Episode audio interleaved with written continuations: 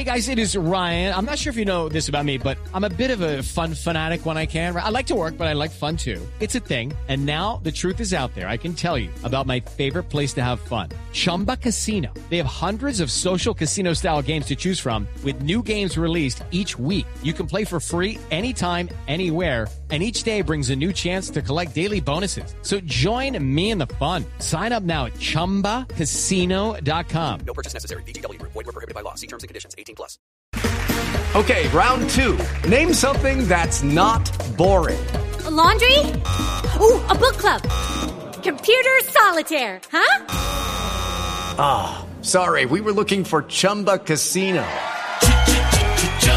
That's right. ChumbaCasino.com has over 100 casino style games. Join today and play for free for your chance to redeem some serious prizes.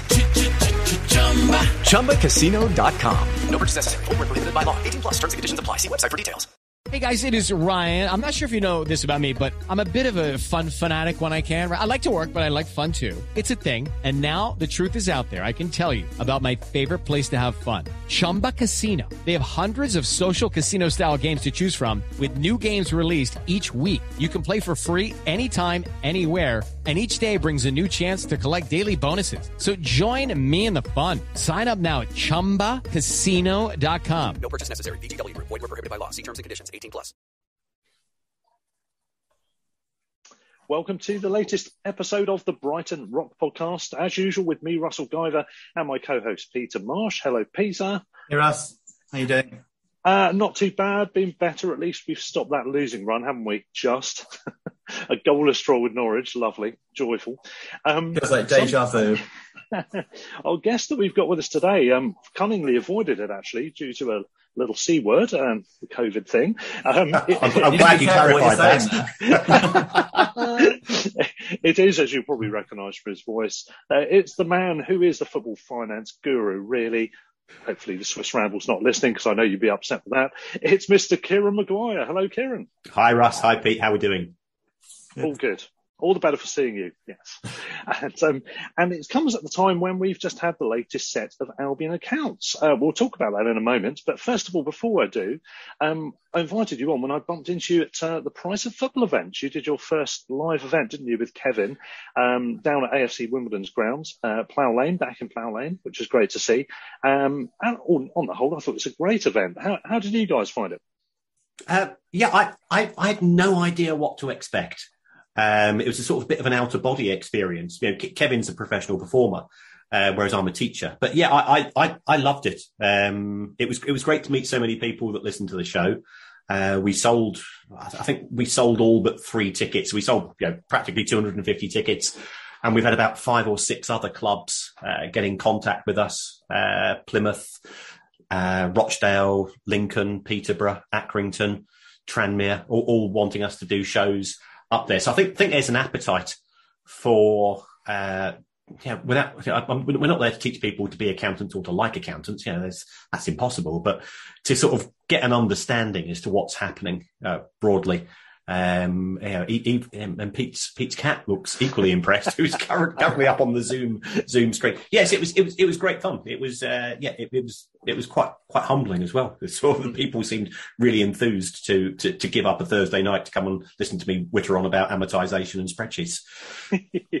and you mentioned um, Pete's cat there. Of course, you famously have a dog who's become well, he's become famous, Finlay, due to the podcast, and he was there along with the Baroness, which for anyone that doesn't listen to the podcast is Kieran's wife, and um, yeah, the whole, the whole family effectively, weren't they? yes, yeah, yeah. Well, well yeah. It's it's just so nice to get out. I mean, the downside is we, we both think that we caught COVID there, myself and Kevin. Um, but uh, but we, we, we've been through that now. Um, and the the worst thing was um, yesterday, which was Sunday. We we had been invited uh, for reasons we don't quite know why, to, to, the Royal Box at Wembley to watch the uh, to, to, to, watch the Papa John's final. So we were desperate to go, and yes, Sutton United's pretty close to Kevin, and they've had a fantastic uh, you know, recent period, uh, and, it was a great match. But uh, if it had been left to our own devices, we would have gone. But both of us who have wives who are far more responsible than we are. And, and uh, the Baroness said, uh, "You're that's a very thick double double line that you've got there. So uh, you're not going, uh, and, and I do what I'm told.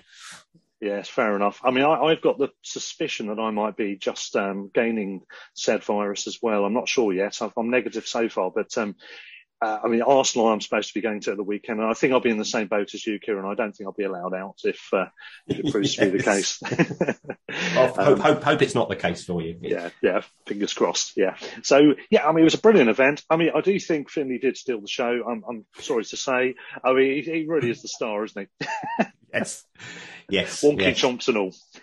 Up, upstaged by, as, as Kevin said, you know, don't work with children and animals. And uh, we, we had, uh, we, we had a four-legged uh, scene stealer, and he's he's a very photogenic dog as well, rightly or wrongly. So, yeah. As you'll have seen, I have that problem every day, pretty much in uh, in work and everything. and it's not just him as well. There's two of them basically like alternating between them. Oh, really? Wow. Cool. Yeah. So we'll we'll talk about the Albion a bit later on in general, and um, any other football matters you want to discuss. But we have just had the accounts published, haven't we, in the last few days?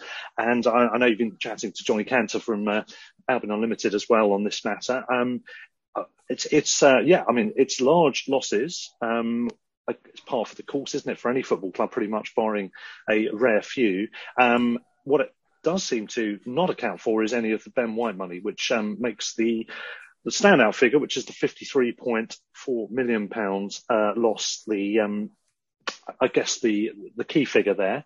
Uh, do you want to talk about that first of all, and, and what else stood out for you amongst the accounts? Was there was there any hidden clues or bits of information that perhaps would have been overlooked by the average Joe, which of course you are not, and you might have might have spotted? Um, well, you're, absolutely right, Russ. It was a it was a 53 million pound loss. Um, we've been in the Premier League for four years now. We've lost substantial sums of money in three of them. So the uh, the, the, constant references, if you go back to, to when we were in the championship in those first years of the Amex, and it was you know Tuesday nights at uh, Middlesbrough and Barnsley and so on, and you kept yourself going with with tales of the of the promised land and how the Albion's finances, which which were took an absolute hammering. Uh, uh you know, Tony Bloom was was incredible. Then um, it, it, doesn't get any better. In fact, it gets worse. You know, the, the, the biggest losses, uh, the, the, two biggest years of losses the Albion have ever had have been 2020 and 2021. You know, clearly there, there, there was a COVID impact, but even without COVID, the club still would have lost money. Um, in terms of sort of some of the the figures which which are um, perhaps surprising or perhaps not surprising to people. Um, you know, I've already mentioned Tony Bloom once. His his total investment in the club is now up to 427 million pounds, and it, it's you, you, you can you can write that number out. And yes, it's a big number, but I've, I've got no idea what 427 million pounds would look like. Uh, you know, it's uh, he's he's been an incredible benefactor to the club. big suitcase, wouldn't you, for it? I, I, th- I think, yeah, an even bigger suitcase than than the prime minister uses to get his his, uh, his bottles of booze into number ten. So yeah, we're, we're talking quite a significant size there. Um, so even more than Uncle Terry, who you well, uh, we are, well, mentioned yeah, on the pod.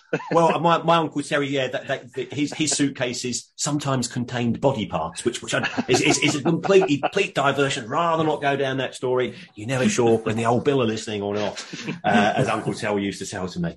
They do um, track our pod regularly, actually. um, so T- Tony's investment uh, is is huge. Uh, he he did put more money into the club, an extra thirty three million pounds.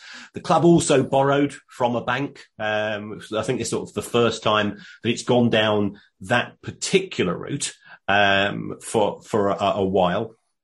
Um, and my understanding is that. Uh, I think Tony wanted to invest in some projects, and, and the bank borrowing was cheap at the time, so so he made a he made a you know a, a call on that. Um, even though it was uh, a year played behind closed doors, I think uh, people might be surprised that the wage bill went up, or perhaps not. You know, we're, we're fully aware that uh, you know footballers uh, are are remunerated, um, and it's a talent based industry. And, and if people recall, at the start of the season. Um, uh, this this this young lad, lad called Ben White, who who everybody thought was rubbish, who who was converted into a great footballer by by Bielsa uh, at uh, at Elland Road. Um, he did sign a brand new contract with the Albion, so he would have been you know on on Premier League wages, so that would have contributed to the wage rise. Some of the other players you know we, would signed had come in. Um, and, and, they would have been on Premier League wages as well. So, so the wage bill has gone up.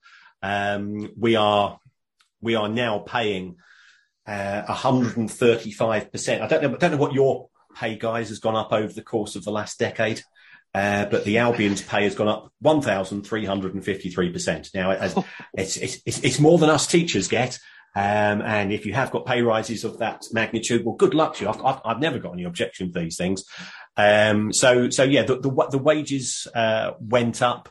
The overheads came down a wee bit, but they, there were some quite significant COVID uh, related overheads uh, in the sense that when the club goes to an away game, it uh, you know it was it was often using two or three coaches instead of one because you wanted social distancing. If the players were staying in a hotel, um, then you know instead of having twin rooms, you'd everybody have a single room. Everything was geared towards trying to to prevent the uh, the spread of COVID and people catching it in the first place. So there were significant COVID costs incurred.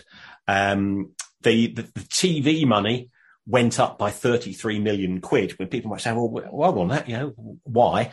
Um, and that's, that was simply due to, I mean, you know, every, everything's become a bit of a blur over the past couple of years. But remember when COVID first struck, uh, football closed down in March 20, uh, 2020. Um, and by the time we got to the 30th of June 2020, the Albion had actually only played 32 games.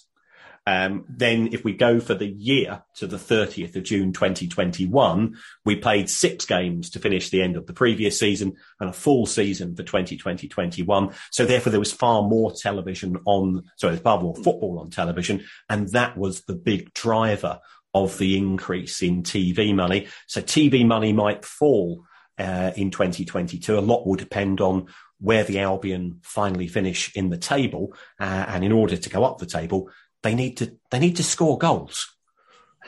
yes, and um, we're not quite doing that, are we, at the moment? Not not as much as we would like to.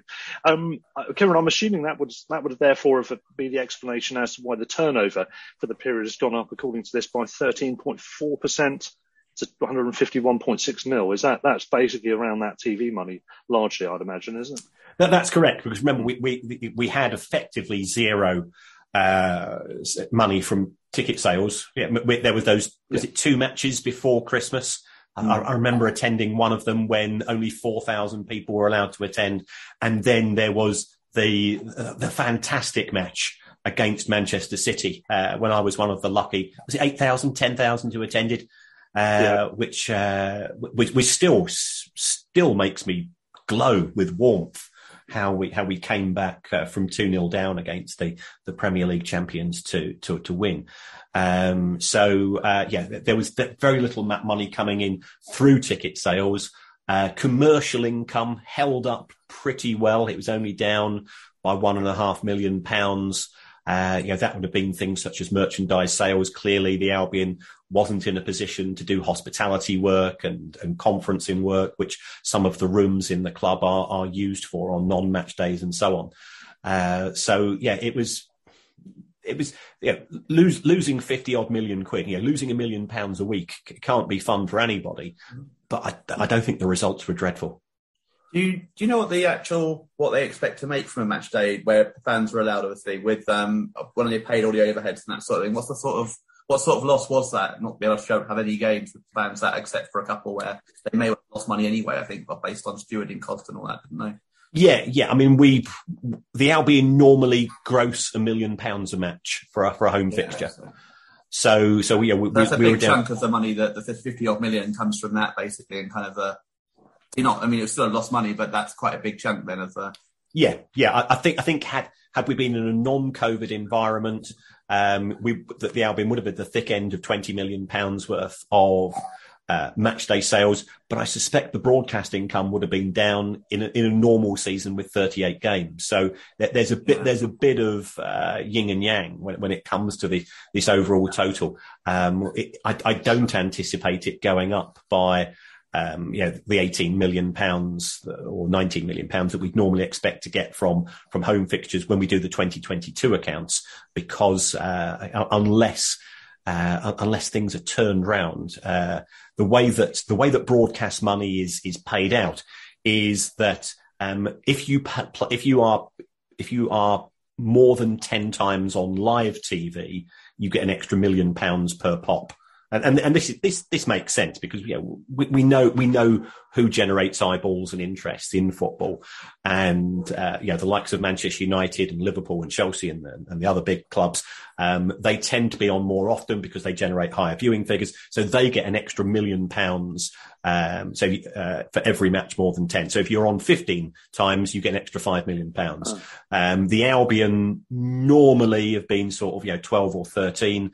Uh, yeah, they're, they're not there's sides who are less popular than the Albion, uh, mentioning no names, Burnley, um, but um, yeah, we, we, we know we know where we are in terms of, of our attractiveness, um, and the the other issue which drives TV money is the final position in the table, which which from now on is probably worth around about two and a half million pounds per place. So you finish bottom, you get two and a half million. You finish second bottom, you get five million. So you know, whilst it's been disappointing to drop from, yeah, we were ninth for quite a while to drop from ninth to 13th or 14th. Yeah, that's actually potentially going to cost the Albion in the region of 10 million pounds. Yeah, the, the, the, whole rich get richer, poor get poorer aspect comes into this, doesn't it? In, in relation to what you said about the million per game over the 10 uh, with United, who, who, get, I think you mentioned on one of the pro- price of football, price of football podcasts, um, something like three million pound just match day revenue alone for United. I think you said. Um, so they've already got the benefits, of obviously a larger crowd, uh, income on match days. They get the extra benefit of the TV, and so do the other big clubs, obviously as well. So it does make that that chasm greater all the time, doesn't it? And I, I think the other the other interesting thing you mentioned about losing point, uh, losing money for each position we're in the table, and that is frustrating. I think also the potential attractiveness to other uh, po- possible signings in the future based on our position. Also, it's frustrating from that point of view. But on the financial side, I think losing those extra uh, mills, um, which seems likely the way it's gone, is particularly frustrating because we were well above our expected achievements, weren't we? We, I think we've got the sixth lowest budget, is it, in the division? Mm. And we were obviously all season we've been above that, even now slightly above it. Um, so it's a shame if we can't achieve that um, over expectation level. Um, but I guess they also just, devalued potentially Dan Burn's money as well because yeah, yeah. If we've lost positions because of that, then yeah. how much how much of a good deal is that actually? Yeah, Dro- drop dropping from eighth to thirteenth is is the equivalent of losing the whole of the Dan Burn fee. Yeah, which would be a disaster. Suddenly, so suddenly a deal that looked really good at the time, at least on paper, in terms of you know the money for a player of his age and the fact that he was generally probably a backup at that time suddenly becomes, given our injury problems and issues since then, yeah, a, a money loss actually, if anything. The sixth lowest budget um, factor, which I think that is right, isn't it, Kieran? Is that where we're at at the moment? As far as broadly, yeah, we're, we're yeah. still awaiting. Um, yeah. There's some other clubs in the Premier League from last season who've not published details, so we're still awaiting uh, Burnley and West Brom and uh, a small club called Crystal Palace. Um, they they they tend to be always very late. Newcastle haven't done anything as well, so I, th- I, think you know things will become clearer. But of the football clubs who have published data to date, I think we are actually the one with the smallest wage budget, um, which is. Uh, you know, is is yeah. is frustrating. Well, no, it's not frustrating. I, th- I think it's indicative of you know we are where broadly we should expect to be because if if you if you look at the data over a period of time, the one thing which comes up again and again is the more wages you pay, the higher up the Premier League you finish. And I, and I don't think that's that's necessarily um, rocket science, but looking at, at yeah, we, yeah, we are the lowest with the exception of Sheffield Wednesday. And Sheffield Wednesday were not only relegated, they were relegated by by a fair amount of uh, you know, a fair amount of points as well, despite taking four points off us, of course, last season. Um, Um, this so- is Sheffield United, of course. Sorry, Uh, Sheffield not- United, Sheffield United, good grief. Yeah, So- that's right. sorry, sorry, Wednesday nights. Um, That's So, what yeah. I'd appreciate to be to be in the Premier League. They got relegated to be honest, given their current League One. Um, so the Albion were 109 million. Um, Fulham, again, Fulham were relegated 114. Southampton 114. Uh, Villa and Wolves were close to 140. So yeah, there's if, if you if you work that out, you know, it, it it means that there's plenty of clubs who are paying substantially more than we are on, on a regular basis for wages ba- based on my little calculator, which which is rough and ready. So you know, if if anybody is listening from the club saying got it wrong, yeah, I've got it wrong. I've got it wrong in good faith. I've got it wrong for every club. Um, I, I, you know, I, I estimate the the Albion are paying just over fifty grand a week, or around about fifty grand a week in wages. And, it, and if people think that's a lot, uh, you know, the average in the Premier League's around about seventy two. So you know, we are where we are. Yeah. This figure's That's crazy though. It's like the, the, we're the, one of the lowest, and we're paying over 100 million a year in wages, and we're one of the lowest in the Premier League. You know, you, it shows you where the TV money goes, doesn't it? Really, It's like, if anyone questioned that and where the TV money you know, is being spent, well, that's it. Yeah, yeah. I mean, I, I- think it's uh, it reinforces uh, Sir Alan Sugar's uh, legendary comment about prune juice and football. That the more you put in at the top, the more it goes straight through the system and comes out of the other end in the form of uh, players' wages and, and agents' fees and so on. And know, I've I've I've always argued that, I, there's nothing wrong with that because I, I, I go along to watch the talent. Yeah, I go along to watch the players, and if we if we want to be a competitive club, I, I personally would would rather the money end up in the pockets of the players than in the pockets of uh, hedge funds and sovereign wealth funds and and oligarchs. Uh, if, if the clubs were making huge amounts of profits, and, and that's what the you know, Super League and Project Big Picture was designed to do was was to concentrate money, was to stop was to stop the prune juice effect, and to to redistribute money not into the hands of the fans. You know, let, let's let's not be naive here. You know, I can assure you, the Glazers and John Henry and, and their cohorts have got no interest in our welfare, but it would have simply meant a switch of money from uh, from playing talent to uh, to owners. So where where we're at now, and obviously um, taking into account the fact we've been through extraordinary times with the COVID situation affecting figures, are you relatively happy with where we're at in terms of what's been published and how you see things going forward in the next year or two? Because obviously we've got the Ben White money that will be amortised over the next two to three years, will it, or, or the length of the contract? No, no, no. The the the way that the way that you know, this is why football is is is nuts in, in terms of the financing or the, the way that the financing is represented. When you buy a player, you spread the cost over the the, the, length of the, the contract. So therefore, if we sign, uh, Adam Webster signed, him. was he on a five year deal? Um, Yeah. So that so you say twenty divided by five, that's costing the Albion four million pounds a year in amortisation. But when you sell a player, all of the profit appears now. It's because Ben White was sold after the 30th of June 2021. All of that profit will um, go into uh, this year's profit and loss account in relation to uh, to, to Big Dan Burn. Um, he's you know he only had a year left on his contract. I think he only cost five mil. So there'll be a fair amount of profit, although I believe Wigan pick up a, a, a slice of that in, in terms of their their sell-on fee, which which is which is fine. You know, it, it's it's still uh, I, I think that's a deal where where everybody wins. You know, the player the player gets to an opportunity to play for his home team. Uh, the Albion will record a tidy profit. Uh, you know, Newcastle have got somebody who will shore up their defence, although you know it, it's things things are starting to soften again for Newcastle. Um, and uh, you know, Wi- Wigan, who have been through some tough times themselves, they'll they'll get uh, they'll get seven figure payout as well, I suspect. Yeah. That seems a very weird way of doing it. What's the, the logic of that? Surely you do it the same way for buy, buying and selling. Don't understand. Um, it n- not. I, I think the view is that when when you are buying a player, uh, if you're if you're buying a player on a five year contract and you pay twenty million pounds, you're effectively renting the player from the from the previous owner or the previous club that, with which he played. And when you're selling, it's a bit like selling a car. You know, if you if if, if you buy a car on HP or buy a car via a, a lease, you're you, you're getting a twenty thousand pound car, but you might be paying four thousand pounds a year in your lease fees. When you get rid of the car and sell it, you take all of the profit into and go straight into your bank account. Yeah. And I mean, the model we've got, um, attracting younger talent, maybe slightly off the radar, developing, selling within moderation in terms of numbers. Um, that seems to be a model that's worked for other clubs, such as Southampton in the past.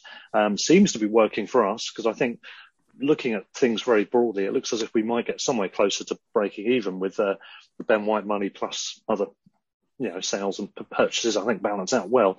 Um, Yeah, so it has to be said that we Wepu won't be in that occasional count either, or Cucurella or Sherpa and all the all of our. And there was a couple of young players signed as some, wasn't it? I think I think it pretty much the white money was used up pretty much on those players. I would have thought in the end. I Yeah. think.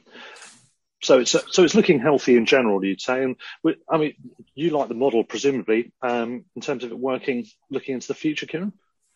Um, yeah, I, I think the club does have a model. Um, it, it does have a strategy, which which is uh, not always the case at other clubs who who tend to sort of uh, do things on the hoof. Um, the, the aim is to spot talent young. Um, you know, we, we've got uh, and, and then either bring them into the the first team umbrella or put them out on loan. So um, I've I've been dealing on a regular basis with with uh, a journalist based in based in Blackburn who who goes along every week. Um, and you have to is it Van Heck? Yeah, Van Hecke, I think. Yeah, Yeah, yeah. Well, um, ex do- he could be he could very much be in the first team squad next year. And that's that's the next that's the next Virgil Van Dijk. Yeah, this- yeah according to now, yeah, that, that, that, yeah, clearly, I, I don't want to uh, over uh, over eulogize, but uh, the reports I've had, um, and, and this is from a guy who's actually very level headed. He says he's never seen a defender with that much time. Um, So, so, uh, and, and that that's good for the Albion. That's good for the players' development, and uh, you know, if and the way that it works is if he comes along, if it's one good season for us, great. If he gets two good seasons, great. And if he's as good as everybody says he are, then, then we're selling, selling on. So I think this is this is indicative of the strategy of the club. Um, I think we, we have made some decent signings of young players. And one of the things I did notice when I was doing an analysis of transfers, I'm not, I'm not, I'm not really involved in, on that side of things, but I was looking at player ages. Um, and I think sort of last year, uh, there was only one player who was sold for more than 20 million pounds, who was more than 26 years of age. So what, what all clubs are now doing is that they're trying to get the players young. And if the Albion are recruiting players sort of in that, that 19 to 22 year old age group, um, playing for a couple of years, if the player goes on, then yeah, we can sell him at the age of 24, 25 for a decent fee. Um, and that to me appears to be um, the the strategy which is being used, and I think that strategy has got a hell of a lot of merit. So we, we will move away from if if you take a look at what happened with the Albion in, in the first um, few years of uh, our, our existence in the in the Premier League. First year net spend 54 million, second year 70 million, third year 54 last season, uh, or rather 2021, it dropped to 14.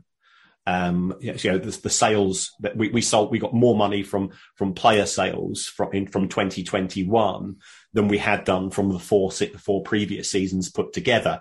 And you know, and who are we talking about here? You know, were we talking about Anthony Knockaert? Uh, yeah, I think there was one or two others, sort of players who perhaps who we never really hit the radar as far as the Albion were concerned, but we were getting, uh, we, we're starting to generate fees for them. And clearly now we've got the Ben White fee and the, uh, the Dan Burn fee will be the main ones, which will go into the 2022 accounts with a view to, I suspect, having, you know, perhaps having one big sale each, each sort of financial year.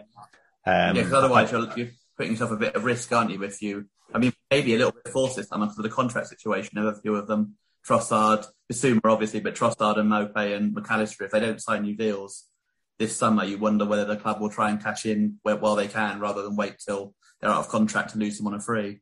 Yeah, yeah, that that that is a consideration. I think I think some of those players might have uh, the club might have options. Um, Oh, I'm, I'm not sure of the exact details. You know, clearly that's that's it's a private matter between the club and, and the employee. But um, some of those players, you would hope the club would trigger the option. I, I don't think that there's one on uh, with regards to Yves Bissouma.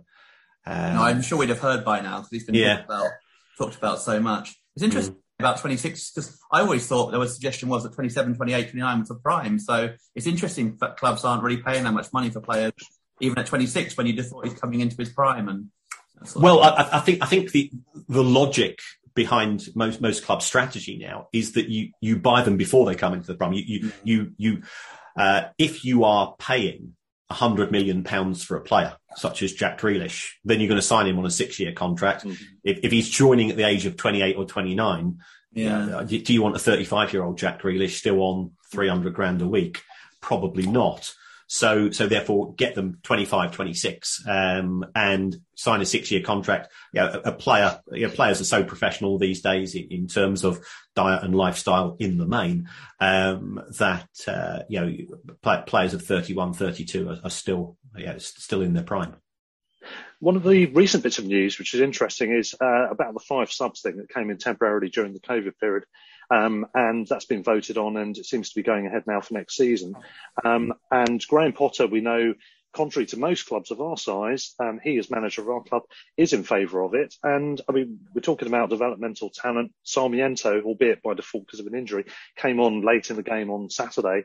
Um, he has been getting some game time as a, a very young but very exciting prospect.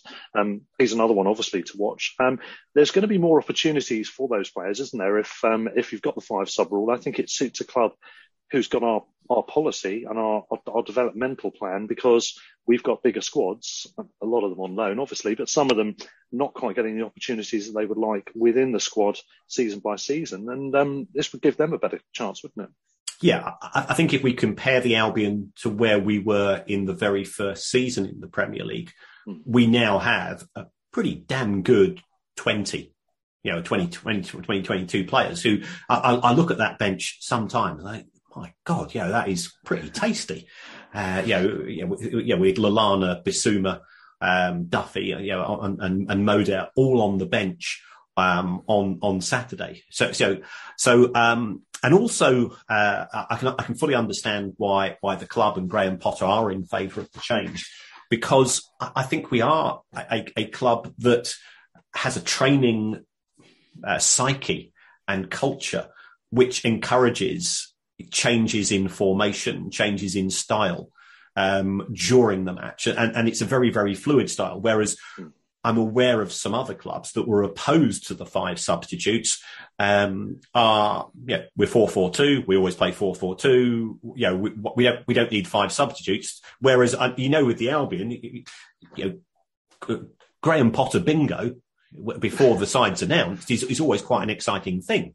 Um, and, uh, uh, you know, and, and trying to work out the formation. Are we paying, you know, one up, two up front with one behind or one up front with two behind? It, it, it is very fluid and, and having more players available to, uh, to contribute to that, I, think is, is, is actually in our interests. Um, I think there will be there will be there'll be some minor issues in in terms of remuneration because players do get additional money, uh, you know, uh, if if they get on the pitch.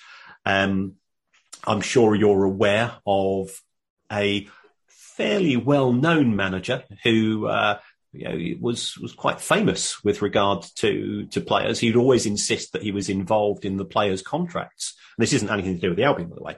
Um, so therefore, he knew that uh, if, if a player got a five hundred pounds uh, appearance bonus, what what this particular manager would do would, uh, if if the player you know, got to the 90th minute, 91st minute, and you had two up or two down, and the match was over, he'd approach the player and says, "Right, you're on a five hundred pound bonus.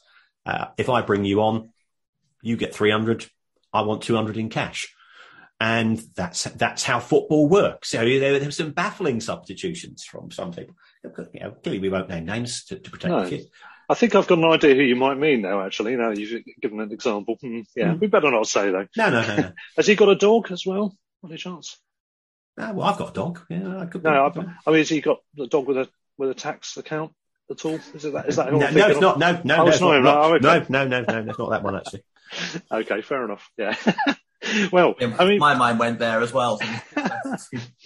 um, Kieran, finally on the account side, um, any final final bits you you drew from there which were of particular interest? Um, Um, well, only in the sense that I, think this this might surprise people is that the the total cost of the squad actually fell by the time we got to the end of 2021 compared to 2020.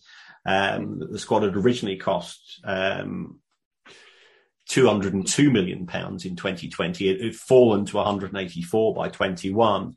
Um, and but then you know the, the, you think about the nature of the players who who were moving on. You know, Locadia, um, uh, Jahanbakhsh, uh, Davy Pröpper left, Matt Ryan left. Now, I, I, can't quite remember whether they left before or after the 30th of June. So it actually meant that the um, the Albion squad was was valued lower than than one or two clubs in the championship, which which is indicative of sort of the level of spending, but also the impact. Um, and, and also, uh, you know, when you when you look at squad investment, we, have now got potentially two or three clubs at the upper end of the Premier League who have got squads who have cost over a billion pounds, and the Albion's at 184. So, yeah, when, when we talk about a two tier or three tier Premier League, yeah, that that evidence is that um, quite notably. Yeah, it's, um, it's interesting because I'm assuming, for example, obviously under that system, and it is a, you have to be a little bit careful because Palace always use that as an example of how their squad was quite cheap, but then we're paying four players over 100 grand a week, whatever they got on cheap deals. I was going to say, because of course we signed Lallana and Welbeck, presumably maybe as part of that, mm. that year. So in that sense, people, you know, if they replace players, then that side will go down, but then the wages will simply go up quite a bit from that point of view. Yeah, yeah, yeah, you're absolutely right. And, and you, have got to look at, yeah, the whole package. Um, if, uh, everybody knows that if you are um, if you're able to recruit a player um, on the expiry of his contract, then the club has saved itself a, a fee, and therefore on the back of that, um, yeah, the, the club. Uh, the, the, the, club will be expected by the player and all agent to uh, to give some of that money back in the form of wages. Yeah. And also the likes of White coming in as well, who obviously was a you know we, we picked up at 16 on a free. Yeah. Uh-huh. Um, we've mentioned um, Sarmiento coming on. Of course, then one bit of news from the Albion. Unfortunately, Jakub Moder's injury is as bad as it looked. Um, it's an ACL, nine to 12 months is looking like. And unfortunately, no sooner have Poland qualified for the World Cup than it now looks as if he's going to possibly miss out on that, as long with, of course, the Albion for the first half of the season. We really wish him the best of luck with his recovery. I can imagine how difficult it is to hear players always talking about that psychological and physical battle to come back. So obviously that's sad news, but just very quickly to round off, Kieran, before you go, um, your thoughts on the season so far? Um, obviously, it's taken a bit of a downer in the last few weeks. What's your overall view of us this year compared with last? Um, I, I, don't think the football's been any better. I think the re- last year performances exceeded results, and I think at the start of this season, results exceeded performances, and I think we got a little bit giddy in in the sense that there were a large number of 1 1 draws which felt like victories. Uh, yes. you know, you think about West Ham, Southampton, Liverpool, um, and, and, so on, where and and but you know, and, both Palace, both Palace games.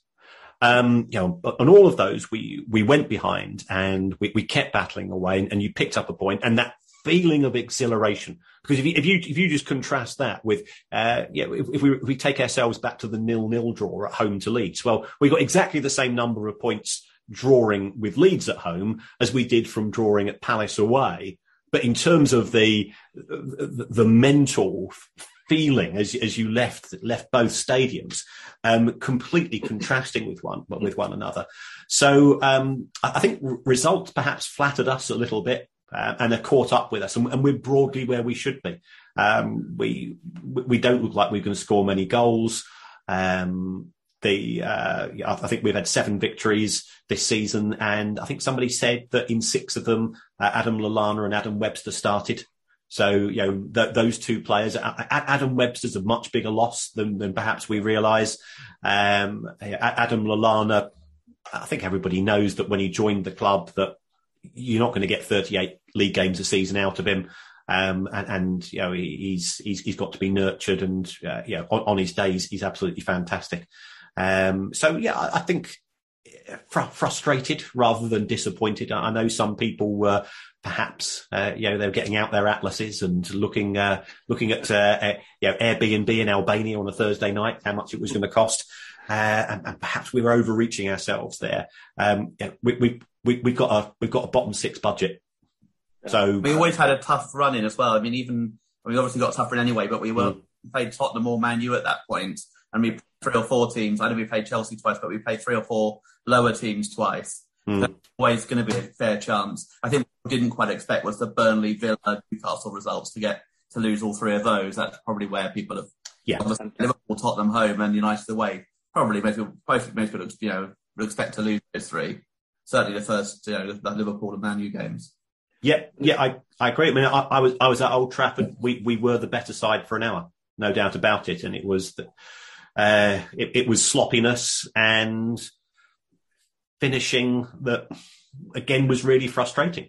Yeah, a and, bit of and- bad and- luck as well we hit the woodwork, didn't we? And kind of, and Gea made a couple of very good saves. yeah, yeah. Uh, you know, uh, Yves Yves was through one on one in the first half and, and put it wide. And you know, no, no, no players set out to to miss the target, but I, th- I think we have the second lowest uh, shots on target percentage in the in the Premier League.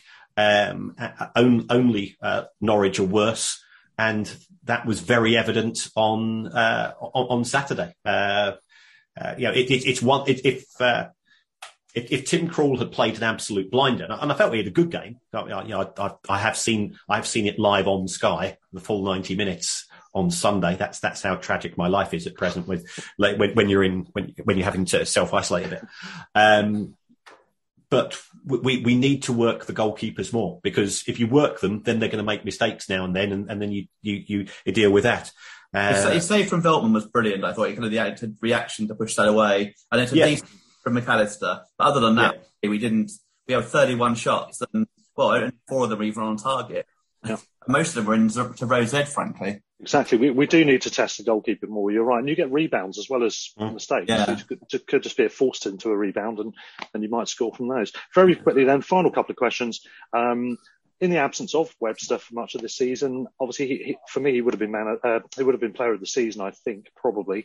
Um, but in his absence, um, I'd go for Cucurella. I wonder your views on that and where you think we're going to finish. If you can give us a guess on that. Yeah, I, I, I think Marc Cucurella has been the, the standout signing, uh, and and in many respects, a standout player.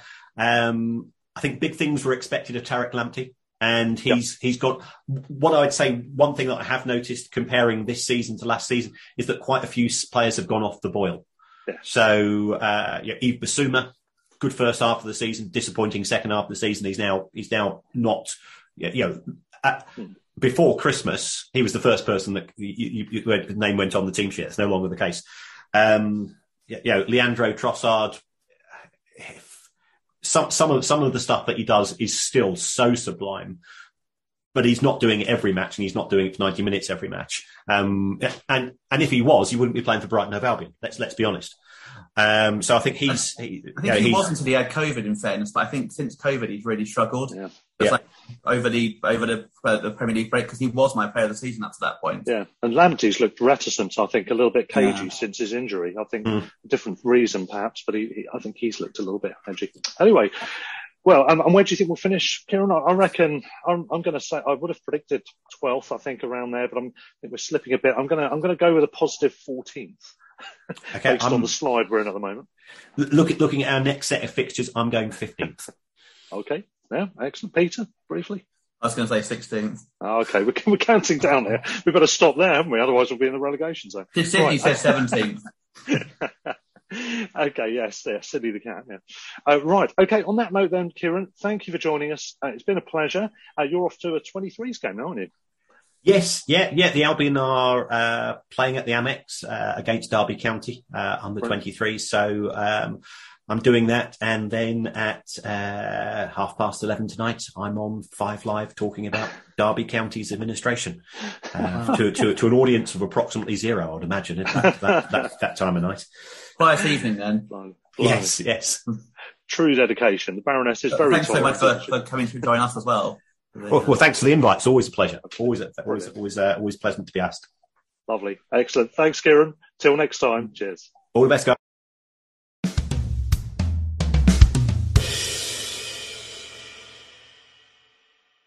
Thanks again there to Kieran Maguire for joining us again um, to give us the latest Albion accounts analysis. Um, that all sounded quite interesting, didn't it, Peter? Any, anything you sort of drew from that beyond what it, Kieran said? I mean, it's interesting about the uh, the spread of payments thing, isn't it? That uh, it's different for selling Yeah. to buying.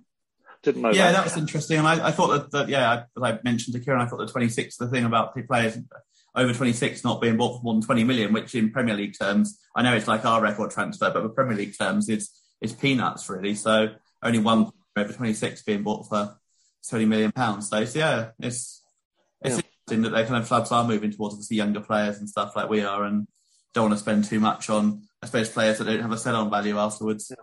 And it is frustrating with things like this. Um, once you've been on more than 10 times, you get a million extra per extra appearance. And obviously that's going to favour the big clubs.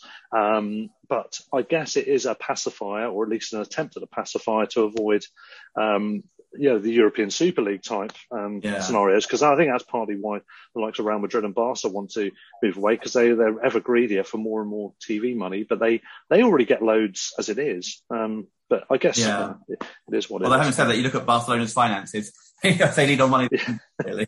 well, they, they get quite a bit through um, the women's game because they got. Did you hear about this? They got ninety-one and a half thousand at the Nou Camp. Ninety-one and a half thousand for a women's game, which is a world record by about a thousand and a half, beating I think some World Cup match. I think it was originally.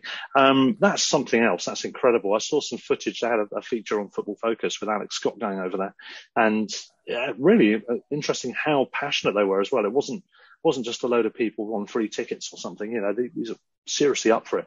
So They were playing Real Madrid, weren't they? Which is always a, a game that's out there. Yes, true. And this was a this was a Champions League quarter final second leg. We should hasten to add as well. Um, but nonetheless, that's that's great stuff. Um, speaking of the women's game, unfortunately, the Albion lost one 0 at Man U. They have got back up into sixth place where they finished last season after a good win last week, um, two 0 at West Ham. But this week they lost only one 0 and it was two a goalkeeping error through the legs, agonising. Um, in what again was Man United getting lucky against us, you could say.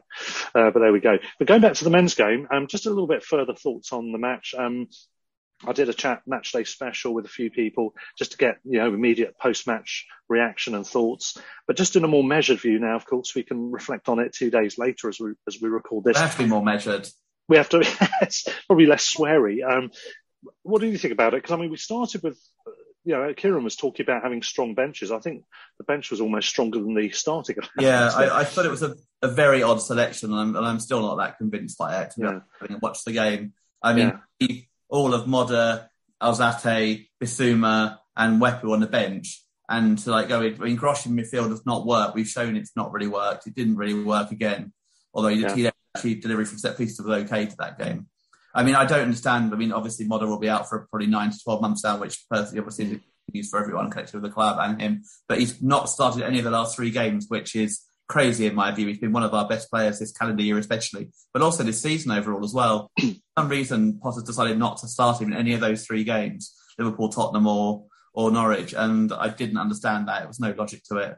And then I, I come agree. he's been in ten minutes. He's been injured, or five minutes. He's been injured. So yeah, it's it'll be a, a huge blow, not just for this season, but for probably Yeah. for next season, assuming we do stay up okay without, even if we don't get one or two more points. Um, it's yeah, it's a massive blow for the first half of next season, and if it's twelve months, it won't feature much at all next season.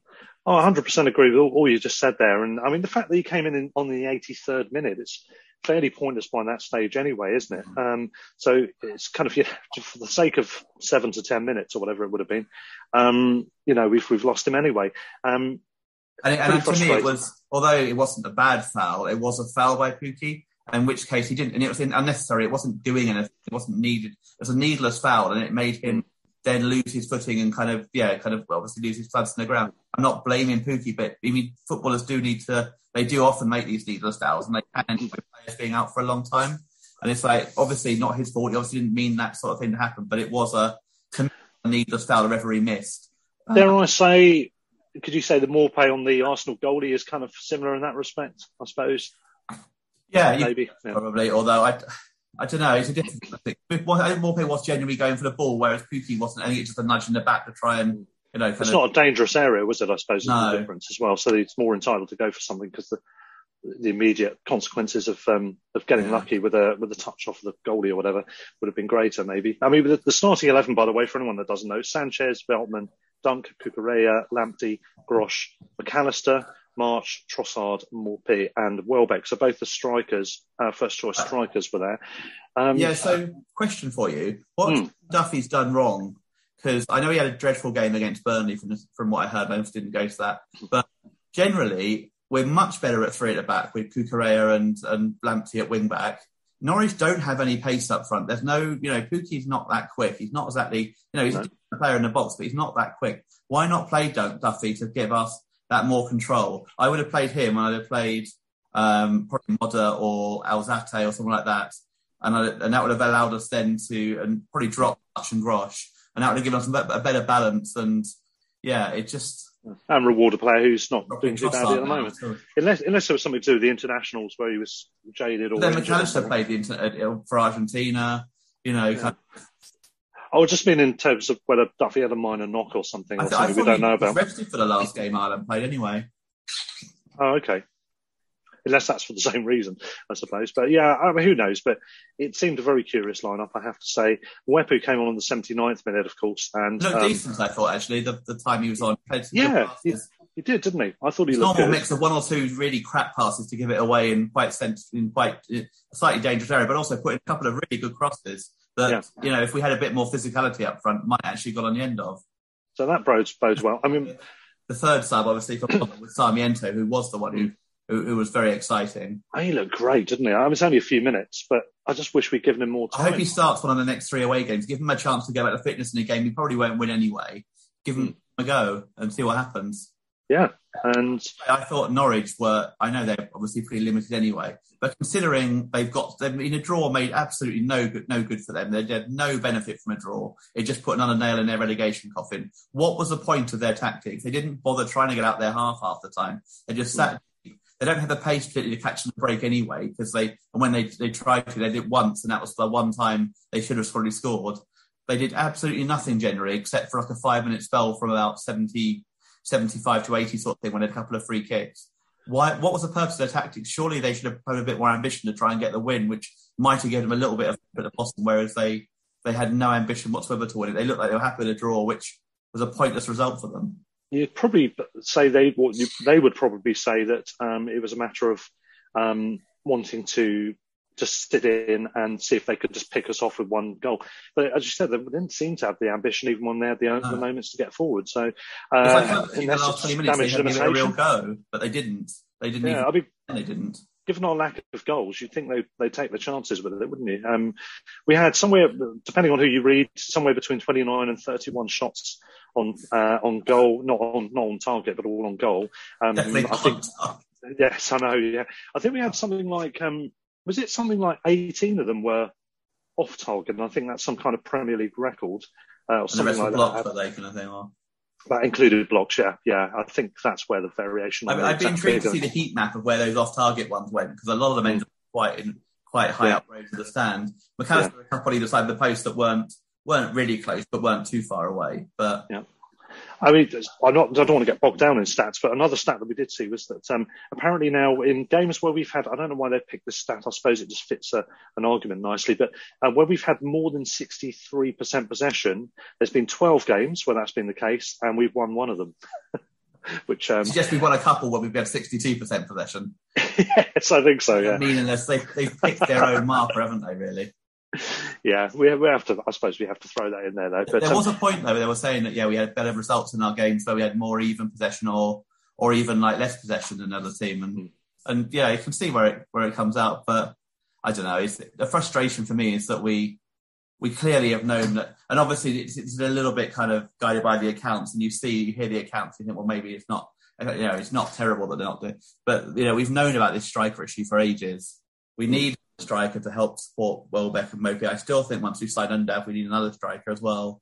Otherwise, we're going to be relying on Undav basically and the likes of Mitoma and you know Kozlowski and Sarmiento and Khadra to basically cover our defence, our our attacking losses. The worry for me is that I was hoping we get by without a Bissouma replacement in the summer, but what we have with with, Moder out as well, probably quite a lot the season.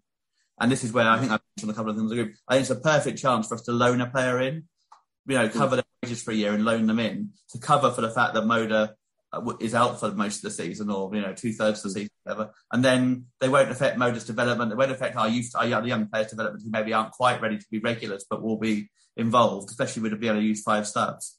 But the club just seems so, you know, kind of focused on not loaning players.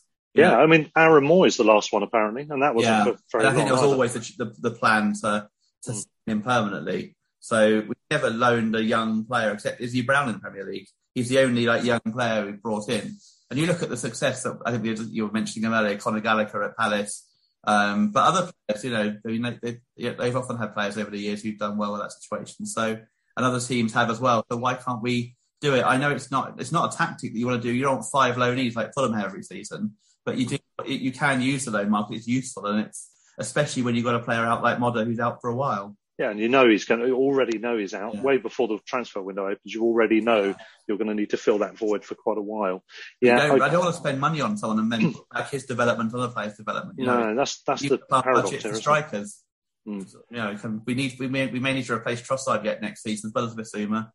Yeah, yeah, possibly so. Um, USG, there's obviously three players on loan there. They, they're going to feature, I think, some of them at least. Um, they got a, away win, I think, again at the weekend. Yeah. Uh, but anyway, um, yeah, I Guaranteed mean, they'll finish the, the the main season top. yeah, know, win the playoff thing, and they're quite well clear of third place, so they've got quite a decent chance of getting to the Champions League at least, which is like the top two. As long as those players don't insist on playing the Champions League, and then we get an awkward situation. We're a little But, um, way off that. Yeah, what, what Kieran said actually earlier about um, Blackburn was interesting as well. That how highly rated they are up there, um, in particular Van Hecke.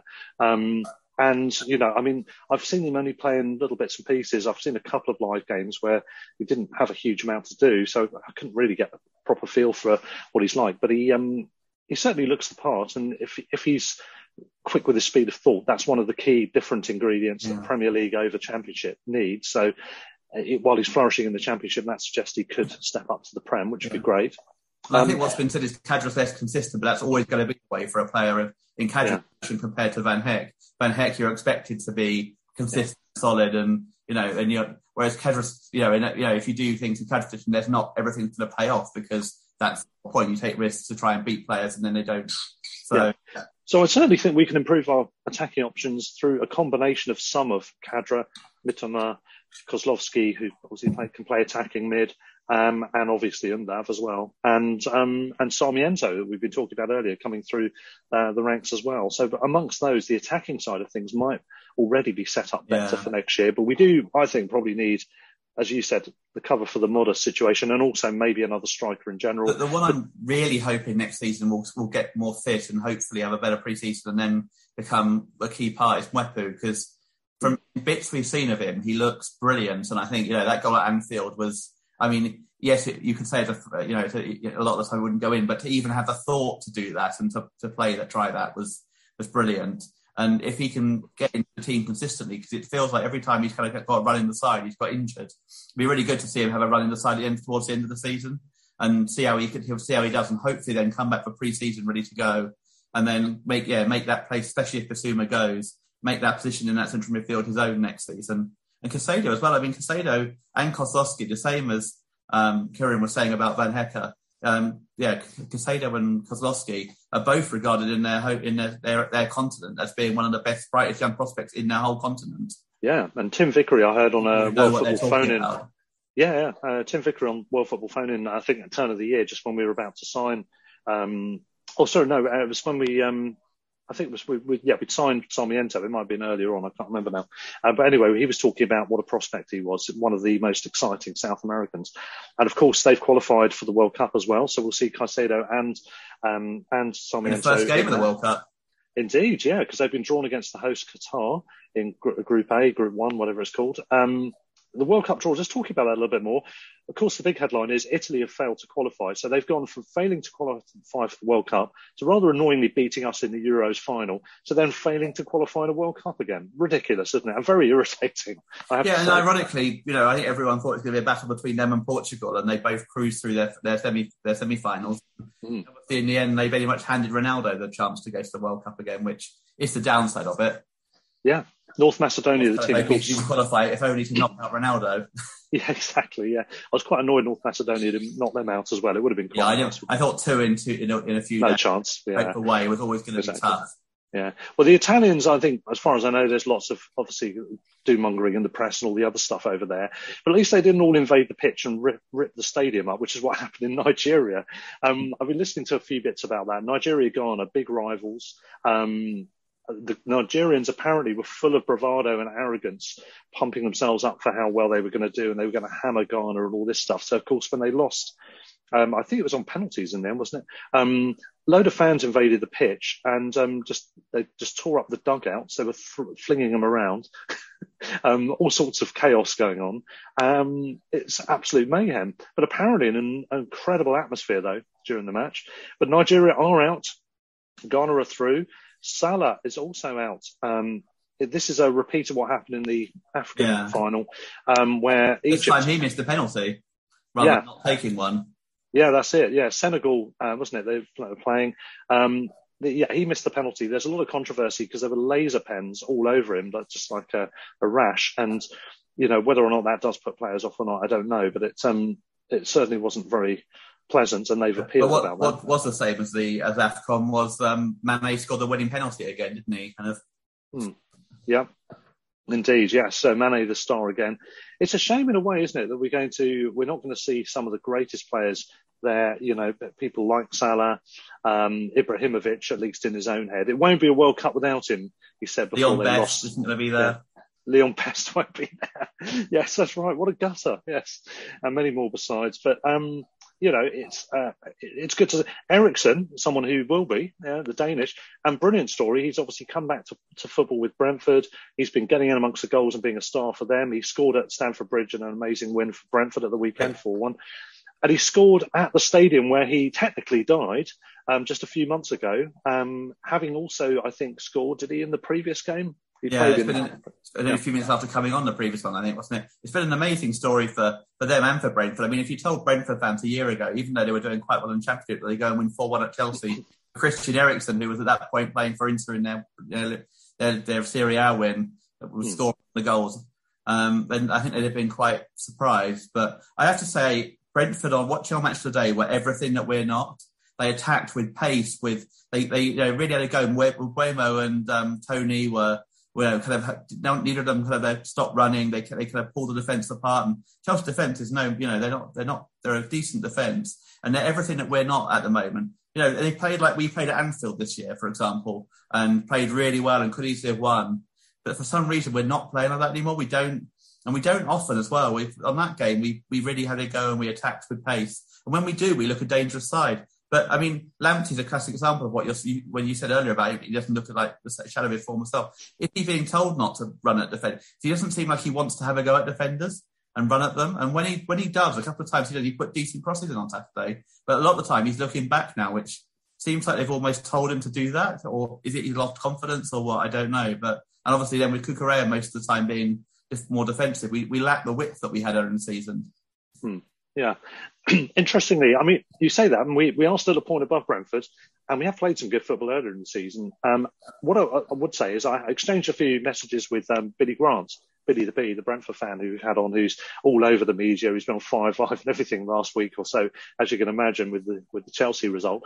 Um, but he was buzzing about it, pardon the pun, and um, he sorry, uh, but he was talking about um, how they actually describe themselves in a similar way that we do a lot of possession, a lot of attacking intent, not yeah, powder puff in the final third for a lot of this season. So it's interesting. Our view of mm. Brentford is that they look quite attractive. Obviously, that's one game on match today. So mm, yeah, yeah, it but, is their um, first season up as well. We should be ahead of them, really. You know, it's mm. like it's their first season up. They've not spent loads. They, we should be well ahead of that side. Eriksen's obviously made a huge difference because a couple of weeks ago it looked like he he, he you know he, they might go down actually be pulled into it. They've had a really good run since then. The interesting thing will be will Eriksen regard it as a loyalty thing to go stay at Brentford, or will he reckon he can get a better team in England now he's proven his fitness and because he's only I think he only signed a six month didn't he? So I mean, I, the general consensus is he would want to stay in London. Um, I guess it's how much he's warmed to the club actually Yeah. in this period of time because he may, he may have formed a really genuine affection with them, uh, lasting beyond just you know the temporary nature of um, the deal as it's perceived at the moment. Well, I mean, if he does stay in London, then probably he's unless he wants to make himself extremely unpopular, his only options are, are Tottenham, going back to Tottenham, or staying at Brentford. Because unless I suppose he could go to West Ham, be slightly better, yeah, above Brentford, but Chelsea or Arsenal would make him extremely unpopular with the, with the Tottenham fans. Yeah. Well, this is what Billy B said in, in one of his messages. He said, We smashed them. It wasn't even lucky. You'll know this. Play matches, create chances, don't put them away, lose game. That's Brentford, he said. Um, but he said, This time we created big chances, converted all of them, and even missed a few too. We're around to annoy more teams next season. Ha ha ha ha ha ha. Now, I'm really hoping he doesn't. I've got a few things that I'll be booked up to do next season. I'm really hoping that Brentford away doesn't fall on one of them. It's the one bloody game I want to do because I've You just know that's going to be your nemesis, that, Yeah, that it is, fate in it? the Yeah. Canada, isn't it? never going to be able to go there or whatever. Just- or oh, I'll get COVID just before or something. You know, I might stay a week before Brentford away just to avoid it. But yeah, I mean, Oh, good, good on them. I'm really glad they've stayed up. I'm really. It looks like they're the only ones who came up who are going to stay up because Norwich and Watford looking, Norwich especially looked down. I mean, they, hmm. Norwich and Watford in the four games we've seen them haven't looked like scoring against us really, have they? They both they've they've looked in those four games. They've all looked pretty dreadful. The depressing thing in Norwich's case is both times we've looked dreadful against them too. Whereas Yeah. Watford we beat them pretty comprehensively twice. Yeah, nil nil in both those games for Norwich. That's just not good enough, to Norwich be honest. conceded 63 goals in 30 games, and the two against us we've, we've scored zero. So there's Yeah. a lot in it really. Yeah, it's pretty depressing, isn't it? Um, one, one just final line on the um, on the World Cup side of things. Um, the, England players, I mean, they've been quite commendable in, in terms of the way they've been in the media and what they've said and their role model elements. All that stuff's been great, and it looks like they're taking on the mantle again. There's a lot of um, kind of consensus towards um, England participating in trying to um, raise issues of awareness about Qatar and what's gone on there and what the status is over there. And I think Harry Kane was asked a lot about it, wasn't he, at one point? Um, but also, I think um, Gareth Southgate as well. And apparently, I didn't catch the quote, but apparently, um, Qatar's organisers have had a go at Southgate for having been critical, which I think is pretty damn audacious, to be honest. Um, they, there is a They, they, had a go generally. I didn't see the Southgate one. I saw other other people and basically saying people I don't understand and that sort of thing. Yeah. They- I well, mean, I mean, six and a half thousand are yeah. yeah, widely reported to have been the real figure, despite what Qatar say, that of people that have died. And they're, they're talking about people dying of natural causes in bed, in sleeping in between shifts and stuff like that. I think mm, that doesn't sound right to me, does it? No. I mean, we're not talking about sort of 75 year olds having heart attacks here or something. But, but let's be honest though, this is all down to, to one group who are were the most corrupt group in world sport, who which actually is saying quite a lot because there's an awful lot of corruption in world sport. But I mean, let's be honest, how much money Qatar paid to to, to FIFA to win that World Cup, I don't know, but it must have been a lot because it's it was really impractical. I mean, it's ridiculous. They're basically breaking up all of the European leagues in the middle of the season for six weeks, the top European leagues, pretty much. Every, every single one of them are breaking for five, four or five weeks in the middle of the season. Um, We've already got a lot of international breaks anyway and stuff like that. It, it's a ludicrous decision. And I mean, I, I didn't think Russia should have got it. At least Russia is, you know, a footballing country from, you know, at least, at least they have a connection to football in the past. Qatar have no, you know, never qualified before. You know, they, they've been, they've got no reason to get it. Australia, who have qualified quite a few times, were bidding and should have got it, um, which would have spread, take the World Cup somewhere new anyway. And yeah, and but that's the thing is, isn't it? I've no faith it won't happen again. And it's like, and it's and it's going to disrupt the whole football season next season. Mm. And the escalation in reported cases of atrocities and war crimes, essentially, in this um, conflict that's going on, which apparently is only a special operation, according to Putin.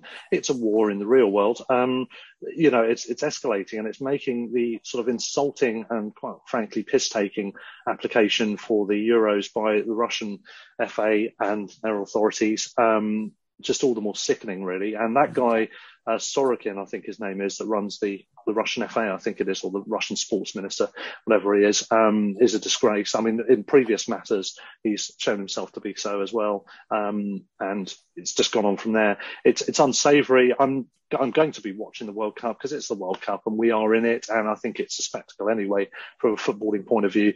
But it's going to be so much soured for me by Yeah. where it is and how it's come about and how the I'll stadium lot of building's time watch. I will watch probably England and that sort of thing. Maybe the odd game like Germany, Spain in the group stages. But I'd rather on Saturday afternoon or whatever, or a Sunday or Friday, go and watch the local non-league game, whatever. I've- Which I've enjoyed a lot more watching. Yeah, we're going to a few got to carry on some ground ticking, aren't we, um, during the World Cup? Yeah. Maybe a little bit. Yeah, we can always watch the But- games in the pub afterwards, can't we? On a, on a side note, there's a lot of people watching Sussex uh, the in football in Sussex week, and there were over three thousand at Littlehampton, over three thousand at Hastings as they got one of the two points they needed to go up, and I think Bloody they're hell. such that they probably will have gone up already, but they need a point to make it mathematically correct. Fifteen hundred, I think, almost at Worthing. You know, there's some big crowds. Eastbourne got themselves up to fourth in their in the in the National League South. Lewes sadly lost, but still are in the are in, in the playoffs. I think in the in their league. So there's a huge. I mean, six footballers having a great time at the moment. I think Littlehampton might well be heading up into the base tier as well, or at least to have a chance of. So there's a real kind of like yeah, a real you know kind of excitement around Sussex football at the moment. We might have you know Eastbourne and Worthing, maybe even Lewes in the in the National League South next year, or Eastbourne could be in the National League full stop. So And we're riding the crest of a wave here, Peter, aren't we? Hastings, Bognor, Horsham, or Yeah. obviously, and potentially Lewes in that division as well. So, yeah, for Hastings and Littlehampton to get over 3,000 in, in their games is brilliant. Yeah. I mean, that's, of course, that's semi-final for the FA yeah, so they were, and, and the Hastings one was to get prom- potentially get promotion. So, but still, to get crowds like, you know, when Albion are playing at home, where maybe a lot of their people, a lot of them are Albion fans, maybe that's where all the empty seats were from. Yeah, and I, I think Littlehampton's um, capacity normally is 2,280 or something like that. I think I was reading. No, two, yeah, that's right. And they actually got some temporary stands approved and extended it to 3,000. So that was a sellout. They could have got more. Yeah. it is a warning to Barber and Co. that actually maybe you need to be a little bit careful because you know do have other options. There are plenty of non-league clubs around in Sussex, and Yeah. frankly, I've had a lot more fun generally watching Worthing this year in the three games I've seen them than I have watching Albion, especially at home. I mean, there's not been many fun. I've only seen Albion when I'm at home once, and that was the first home game of the season. Yeah. Yeah, indeed. Um, a lot of people haven't seen it since Leicester because the Brentford game was put in such a bad time that no one could get there. So it, Hmm. it's, it, it's all very well a club to say, "Oh, we're sold out, we're doing this," but if people don't turn up, people are eventually going to stop renewing. And I got close to. I did very carefully think about what I wanted to renew this year, and it was Hmm. the fact that I'd lose out on away games that kept me going because the Amex as a whole is not a great experience at the moment. and up to a fairly strong degree, that's got to be representative. I mean, I mean, you're just one person. It's hard to say, but I'm, I'm pretty sure you're not a freak scenario in terms of your your your thoughts on renewing or not. You have Mm. renewed, but there must be a lot of other people that have been thinking on the same lines, and many of whom may not have renewed. Who don't we don't really know what the figures are on that, but you know, it is it's a buzz really the non-league scene in general, and Sussex football certainly is a part of that, and it's great to see. But yes, it is a warning for for the likes of Paul. Um, who we got coming up to see Seagulls over London seems that'll be yeah that'll be good. You can relish I it. yeah, this could be interesting. Um, but yeah, I mean, we- we'll, we'll see how it goes. In terms of um, Littlehampton, congratulations again to them, and also if Yeah. Hastings are, are getting up, then that's great. Worthing won Four again. nil as well as Littlehampton one. That was uh, impressive. Yeah, I mean they they hammered them. It was um, they, Loughborough. were- they were supposedly the, Uni, the wasn't it? Lough- Loughborough students were supposed to be favourites for the game. So Right. Yeah. Yeah. So, so it's brilliant. Littlehampton had home advantage. It was a one-off semi, but they had home Yeah. advantage. So fair play on that score. But nonetheless, great result. And because I um, think of the three over three thousand fans, seventy five were from Loughborough. So there was a crowd advantage there. yes, just a little bit. Um, Worthing did win again. They are just one result away now. Um, they could possibly go up without um, getting a result at the weekend. Now it's got to that stage. Bowers and Pitsea away for them, uh, followed by Carl Carshalton at home. So one of those two games should confirm it. Um, we're going to the one after that. I'll be the Horsham game away, hopefully, and probably the last game of the season against Brightlingsea because um, Southampton very conveniently has been moved to the Sunday. I say conveniently. I know there'll be people listening for whom that isn't convenient at all. Um, but uh, from our selfish point of view, it is. So It's Uh, not yeah. generally convenient for me, but it's convenient to be able to go to work as well. It's not Yes. really convenient overall in terms of the weekend, but yeah. yeah, just push the boat out for this. What will essentially be a party day. That one, won't it? The um, the last home game. Hopefully, Uh, yeah. just brilliant. Yeah. Um, and that's pretty much it. The only other thing, any other thoughts on the EFL? I know Mark Robinson's left at Wimbledon. I mean, there's something like 20 games without a win now. They're looking like they're going down. Fellow Londoners, your local team Charlton, looking safe now. Um, Yeah, they but- lost home to Lincoln at the weekend. yeah. Um, any any other thoughts from any other divisions? I mean, Fulham and Um, a couple of strokes away from going up. Yeah, Fulham now. and Bournemouth looking very likely to go up, aren't they? And then, but the Yeah. playoff race in the Championship is very interesting. So, Hmm. uh, asked on the BBC website that they were naming ten teams who could be in for it. I think West Brom losing yesterday probably pushed them out of it generally. But Yeah. Luton up there, Millwall up there, Forest, Yeah. where they were I earlier mean, Nathan. Jones has done a brilliant job at Luton. You have got to say. Yeah, and Russell Martin, I think, is starting to turn Swansea around. There, I mean, they're in dead, dead in mid-table this season, but they're, they're apparently the most um, possession um, based side. Oh, They good results at the weekend Yeah, four 0 away, wasn't it, at Cardiff? at Cardiff as well. That's So- going to hurt. And that is Yeah. the first time in the 110 year history of that derby that a double has been completed by either team. It's is really incredible. wow. That's incredible. Here's Yeah, another. that's- Sheffield United Forest have just it's a, it's a, a lot of difference in terms in terms of games. Some have got forty and some like yeah. Got thirty seven. So Yeah, because I worked out Fulham need 88 to guarantee, 89 to guarantee promotion, and that's because of Forest having games in hand in Yeah. about sixth or seventh place. Um, here's another stat. I can't claim this one to be my own, but um, uh, what's his name? oh, go um, on. um, Murray, Colin Murray on the Quest uh, highlights the weekend for EFL came up with a brilliant stat, which is that if Luton happen to go up, they will be the first team in the history of English football. This is from any era to have gone from the top flight into down into non-league and then back to the top flight. No other team has gone that far down and back up again. So, I mean, they may not do it, but if they do, fantastic. And at some point they will, I suppose. The Given the resources they've got, is that that's a phenomenal effort. So Yeah, indeed, Um, completely. So, so that yeah, that rounds it up, Peter. Any any other football thoughts? no, um, yeah, we're just getting to the interesting end of the season, aren't we? The uh, big six pointers and that, and Absolutely. We'll, we'll review that the EFL and the kind of run in a little bit more in more detail at some later point. But um, yeah, I mean it's it's all it's all shaping up nicely, I have to say. And Derby, um, just one word on them. I mean they've got to win and no one else did around them, so they they've just kept themselves in with a chance. Yeah. I just don't think I they're was going to quite make disappointed it. that? Reading got an equaliser at Barnsley because I was, yeah, I wanted I Barnsley. really want. Barnsley. To, I really want them, one of them to stay up and Reading to go down. Yeah, same here actually. It's just one of those things. I don't know. I don't, not Yeah, over keen I, Reading. still got a dislike of Reading from when they kind of kept nicking our best players up with Dean. Yeah, I thought you might say that. Sidwell and Coppell as well, of course. Not, not that I hold grudges or anything like that. No, no, you've never been known to, have you? Um, so on that note, that, that rounds it up for this one. So just as always, if you can rate, rate and review us, please do so. Apple and all the various other platforms. Five stars, writing stuff. It all helps with our algorithms. Please help us if you can. And that all, all just um, gives us a bit more profile and so on. Um, as I mentioned on one of the other recent episodes, we are now on Patreon or Patreon. Um, so if you go to www.patreon.com forward slash Brighton Rock Pod, you are able, if you want to, to contribute a monthly figure of as little as a pound a month to just help us with our costs and all that sort of stuff as a show of appreciation. If you're able to help, fantastic. But you really don't have to. But we would appreciate any contributions that you're able to offer. Um, we're also of Sports Social Network, of course, still. That's still ongoing. Uh, we've been with them for way over a year, all going well. Um, and yeah, all we're hoping now is to look forward to a new season. I want to get this season out of the way now, Peter. To be honest, it's uh, Mm. it's going nowhere at the moment, is it? And as I said, I I, I think uh, we were talking about positions in the table, 14th, 15th, and 16th. There was our predictions. I mean, I'd, I'd take any of those right now and just get it all done and dusted and get Yeah, players I've- back for next season. Weirdly, I feel a lot more confident about surviving after the results of the weekend and us getting nicking an extra point, even though we didn't uh, against Norwich. So Yeah. I feel like we'll we'll probably be okay now. But I'm, yeah. I'm having a furious debate with Andy. Bravery about number of points needed, and uh, I've been insisting that 33 is enough. Uh, he, he wasn't so convinced, but um, I think it probably will prove to be, and that would mean Brentford are safe now as well, actually. But Yeah, um, they'll good. definitely survive anyway.